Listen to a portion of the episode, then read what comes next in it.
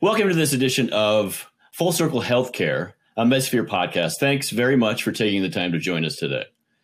My name is David McFarland. I'm the Marketing Communications Manager for Medsphere. And today we're very pleased to have with us CIO Robert Killian, uh, Medsphere's Chief Information Officer, clearly. Rob, thanks very much for joining me. How are you? Oh, I'm doing well. My pleasure to join. Good to have you. So, um, rather than me try and introduce this, we're going to talk about SOC 2, which may be familiar to some people who are visiting, but I would imagine to most it isn't.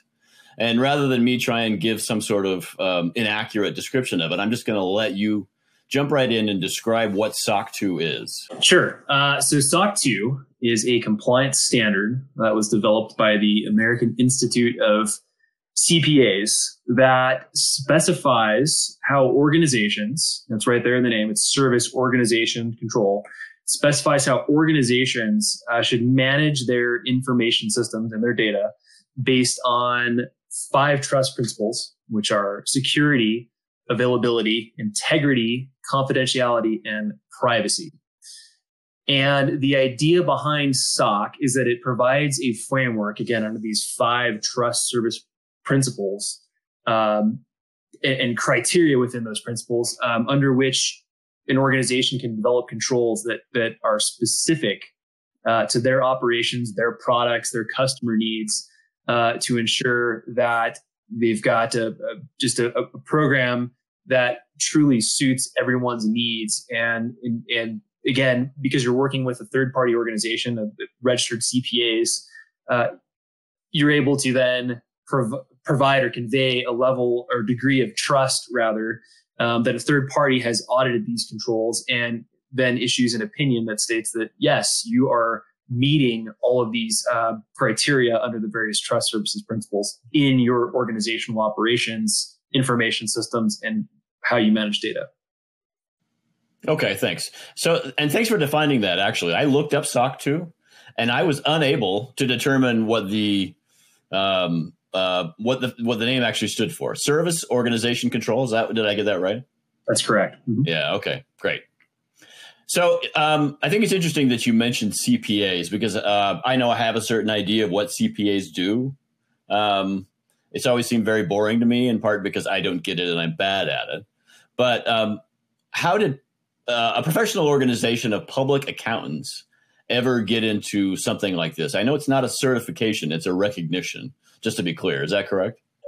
Yeah. So, so it's, um, in essence, it's what you get out of this process is an opinion, uh, by, by an auditor, by CPAs that say that based on those trust services principles that you have, you've met those criteria, that you're, you, you've defined controls that accurately meet the criteria and that you're doing effectively doing what you say you're doing, uh, in order to, uh, comply with your own controls. Um, and, and, so that's an interesting question. How did how how, how did auditors or or, or, uh, or CPAs uh, get into the technology world? And so you just have to go back a few years and you look at um, another um, compliance uh, framework that that others might be familiar with, which is SOC one. Uh, so with SOC one, SOC one is a was was centered on financial controls, um, and over time, as technology became more prevalent, we got away from, you know, paper documents and, and those kinds of things. And we started using technology to store financial records. Um, logically, it followed that, uh, that, that some of these um, criteria, as far as compliance and ensuring that information was managed properly, uh, had to apply to technology. And so for a period of time, we looked at things like SOC 1 or SAS 70, and these technological controls were actually kind of being pushed into those frameworks and they, they really didn't fit. So ultimately, the demand grew strong enough that the AICPA, the American Institute of CPAs, uh, came up with the SOC 2 framework. Um, and it made sense because they already had all of the auditing framework, the auditing process, um, the, the, the processes to define controls and, and, and all that kind of stuff in place. Um, so it was a matter of simply expanding it uh, to cover information systems, and it was enough of a change to warrant its own type of audit. Okay. Actually, I think you mentioned one other standard in there that um, I just want to clarify for anybody who doesn't know what that, like me, doesn't know what that is either. What SAS 70 refers to what? Is this just similar but different? Similar. It, it was another another financial control framework, an auditing okay. framework. Also administered by CPAs. It's a good question. I'm not entirely familiar, but I believe so. Okay. So uh, what I want to refer back to is, um, you know, I said it's not a certification specifically. It's it's an opinion, but it's um, an opinion that has value, right? Um, otherwise, we wouldn't. Medsphere wouldn't seek it. Nobody would seek it. Uh, why does it have value? Right. So, so it's a good question. Um, you might you might think there there are other you know, true compliance or or certifications out there rather um, that that an organization could attain. It could be HITRUST or any number of other um, you know very rigid um, certification frameworks that have very specific criteria about what you must do technically.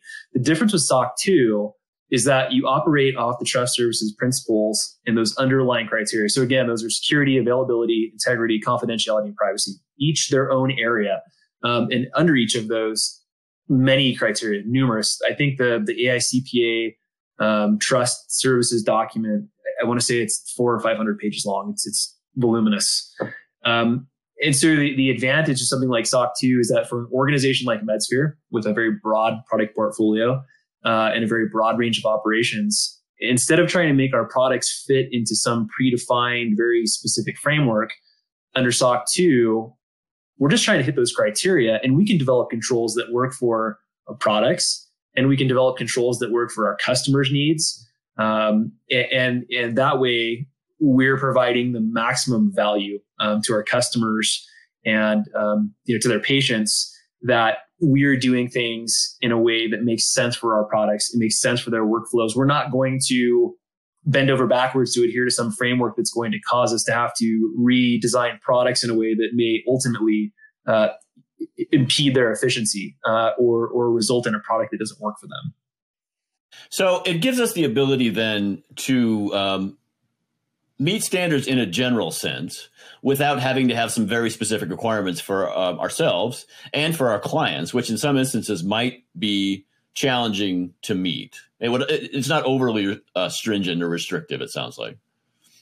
Well, yes and no. Um, the nice thing is that we do have very complex controls. I think um, we, we defined several hundred controls in the security and availability um, trust areas the nice thing is that we define those. And as part of going through this process, you're defining these controls alongside your selected auditing firm or auditor, and they're guiding you through the process to make sure that what you're doing, it, can't just be a, a free pass. Uh, they are, they're, they're very stringent. They want to make sure that you can write the control however you want, as long as it meets those trust services criteria.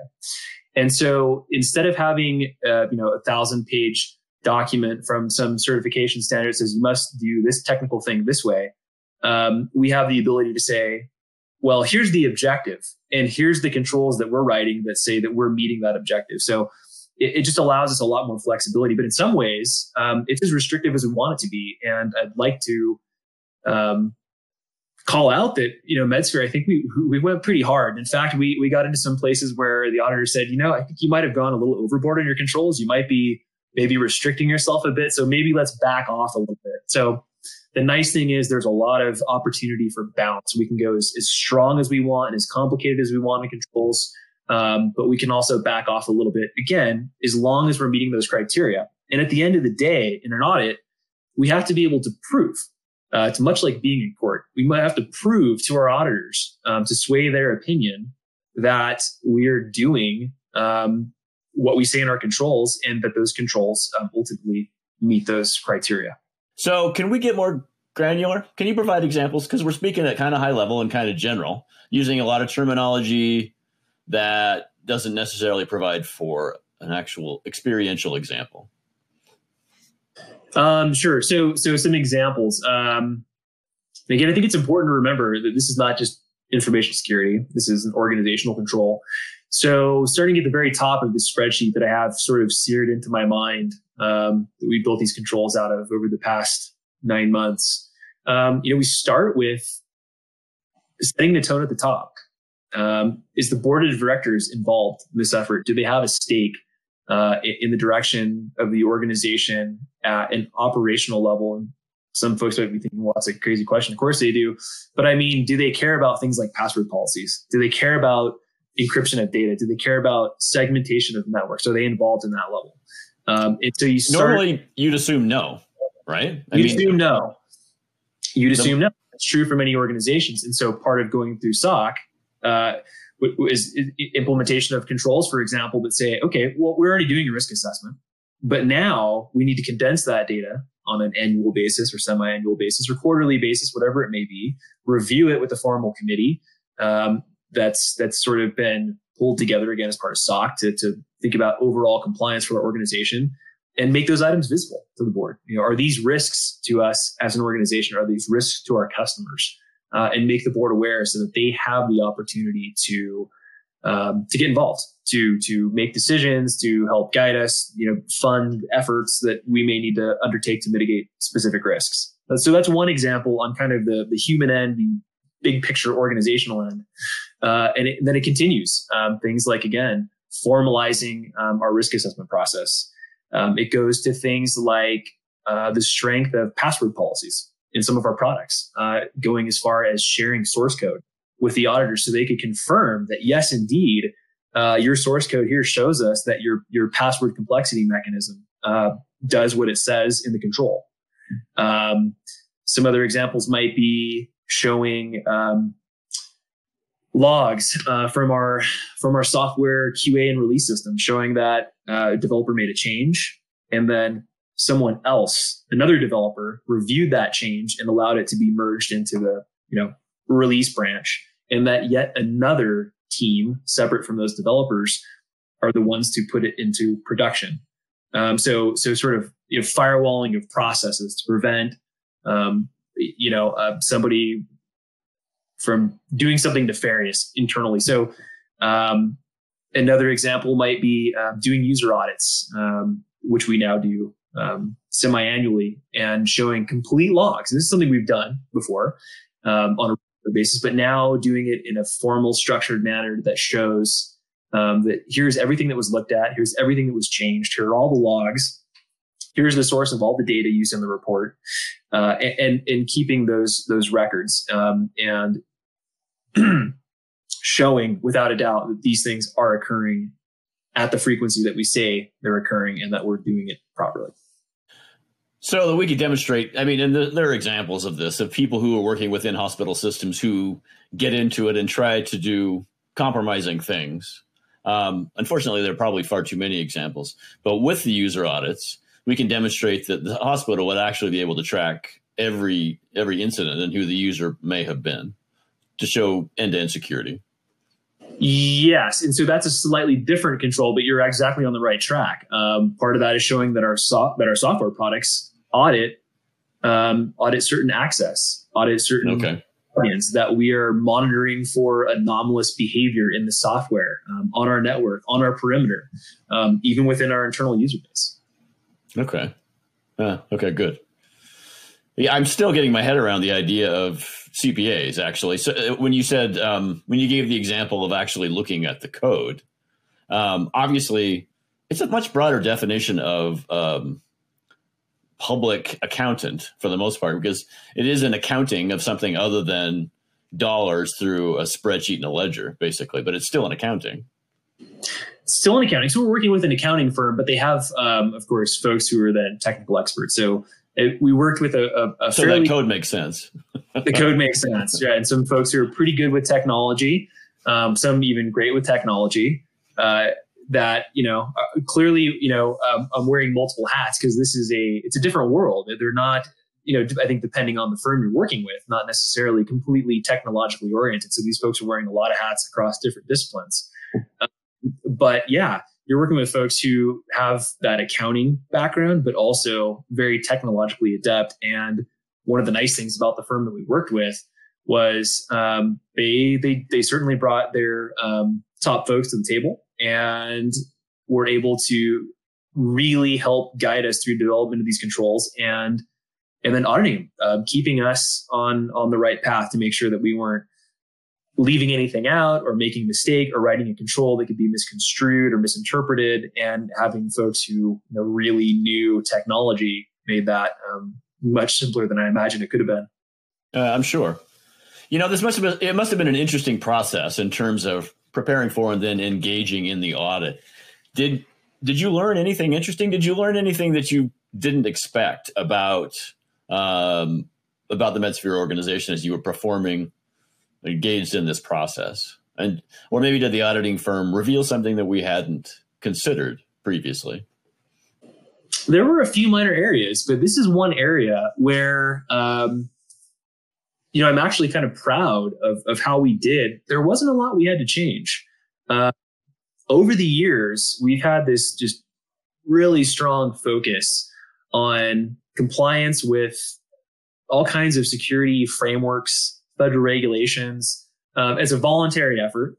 Um, some driven by you know contracts, but for the most part, as a voluntary effort, we've we've always um, just made we've always really stretched. So HIPAA, HITECH, um, elements of HITRUST, uh, MARS-E 2.0, FedRAMP, NIST, uh, the list goes on and on. And we've adopted most or all of the requirements from various pieces of, of these frameworks. And so going through SOC 2, I mean, certainly did learn some things about how we could change our organization for the better. Um, but in conclusion, essentially what we had to do is formalize things. Um, we were already doing risk assessments. We simply formalized the schedule and formalized the output of our risk assessment meetings into a standard format that could be shared with the executive team and if needed the board. Uh, you know, we assembled our compliance team, which is essentially the same thing as our weekly executive team meeting audience with a few added folks. Uh, there were many policies that we have um, that we simply formalized or, or cleaned up a bit. Um, things like user audits, which were happening on an ad hoc basis, became um, something that we you know defined that we would do at least semi-annually, even though we're doing them more frequently. Um, so so yeah, we learned a lot about um, just ways that we could formalize some things and get a lot more mileage out of things that we're already doing simply by documenting them. I know that you mentioned SOC one uh, previously. Um, are there what distinctions between the two uh, standards would you want to draw? Is there something in particular that stands out in terms of differences? So SOC 1 is uh, financially focused um, overwhelmingly, whereas SOC 2 tends to be broader, uh, looking at the organization as a whole eh, with a sort of a, a sub focus on information systems and customer data. Um, so those two are, are, are, fairly different in that respect. But I think the one of the biggest um, factors that I dealt with taking this organization through through um, through SOC 2 uh, was a lot of confusion about SOC 2 type 1 and type 2. Uh, and so that's where the, the, the, differences are that, that are relevant here. So what we've done at this point is SOC 2 type 1.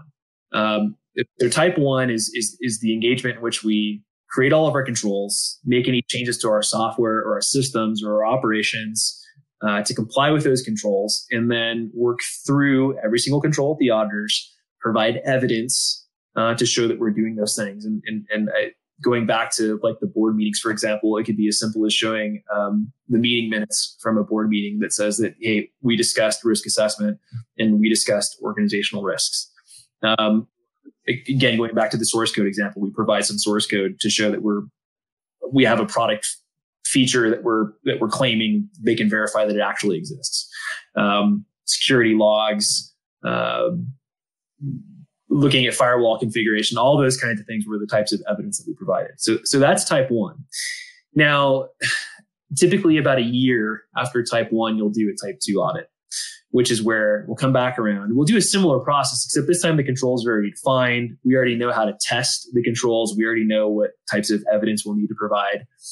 And this is where the auditors will then come back and, and depending on what the control is, will then ask for a sample of evidence based on what we established in type one. So if we say it's, you know, going back to our board meeting, uh, for example, we'll say, okay, well, it's an annual audit.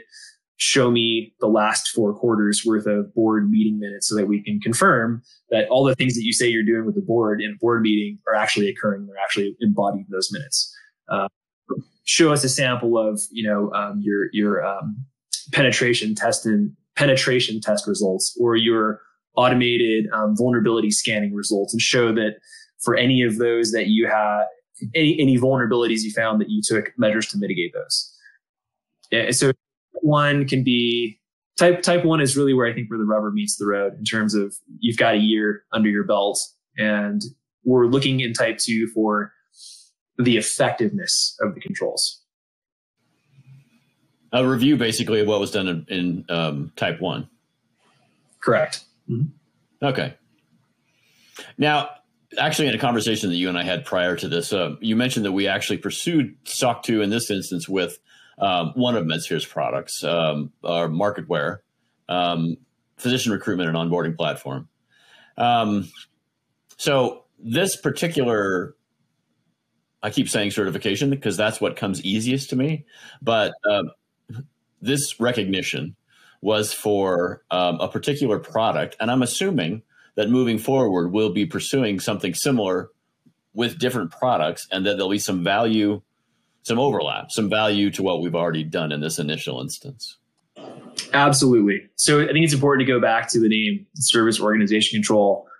Probably 50% of what we've done uh, in this engagement for marketware um, applies to MedSphere in general, um, just from an operational perspective, the way that we manage our staff, the way that we manage our corporate systems, the way that HR works and the board works and the executive team work, the way that we train folks on security and HIPAA on an annual basis. And then, of course, you have the, the specific bits about marketware and those products and specific features in those products, specifics about the release process and the development lifecycle and those sorts of things. So while it, it while it is focused on marketware, it it it uh, does cover MedSphere broadly. Uh, and then further, as part of going through this exercise for marketware, we did the same legwork uh, to a great extent for CareView, uh, for RCM, for ChartLogic 10, uh, for WinPM, and got a start on professional billing services. So, in fact, changes have been made uh, to processes that have to do with CareView, RCM, ChartLogic, WinPM, and our billing services, uh, and and the MOS uh, suite to some extent. Um, under this process that we've gone through, based on what we've learned, so that we're well prepared uh, to enter subsequent engagements specific to those products so that we can call out the specific features of those products and the specific operational aspects uh, of those products in another report. So instead of looking at MedSphere as a high level, yes, we've attained SOC, SOC, um, SOC 2 type 1 for, for marketware. Well, then we'll be able to show the same thing for these additional products. Okay.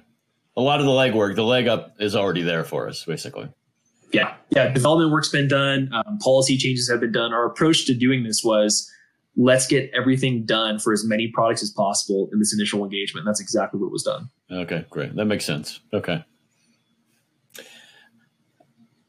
Because I'm not a technologist, I always want to finish with this, Rob. Um, is there something about this that I haven't asked you that you're sort of chomping at the bit to discuss or describe? Because I'm sure I've missed something. Um, anything else you want to mention? Well, you know, I think one of the things that's that's I think really important about what we've done here, and I, I kind of alluded to this earlier, how I mentioned that we just voluntarily um, complied with with numerous security frameworks. Some were obviously involuntary, like HIPAA and HITECH. Uh, others that I mentioned, elements of, of HITRUST, uh, MARS-E 2.0. There's there's tons out there. NIST standards. We've we've put all this effort in to comply with those but didn't really have any great way to show it. HIPAA, for example, there's not there's not really any certification unless you go with HITRUST. High trust is a sort of an industry standard certification that says yes, you're doing HIPAA and, and well, more importantly, HITECH right. Uh, but some of these other NIST, for example, you could implement NIST standards all day long, and there's there's no certification that says you've done that. Um, not I guess a recognition for HIPAA would be that you violated it, right? That's generally how recognition comes. That's generally how the recognition comes. Yeah, bad or trust. Um, so, so, so, having gone through this and and being able again to develop our own controls, and I, I, I kind of mentioned we, we uh, often had the auditors telling us we had gone overboard. Um, that was because we're trying to embody all these things that we've done. We want to get some credit for um, all this work that we've done the way that we operate, how foundational um, security and compliance are to our organization. And this is yet another reason why we chose SOC 2 is because it's it's it's more of a open opportunity or a, or a blank canvas, if you will, for us to build controls in a way that can kind of showcase um, how we've gone above and beyond and, and, not just kind of met the lowest um, common denominator. Okay, great. All right. Rob Killian, Chief Information Officer for MedSphere. Thanks very much for taking the time out. I appreciate it and I enjoyed speaking with you. David, it was a pleasure. And for all the visitors, thank you very much for taking the time to visit Full Circle Healthcare and MedSphere podcast. Uh, we have a full library of podcasts available on the same page. Uh, thanks for your time and have a great day.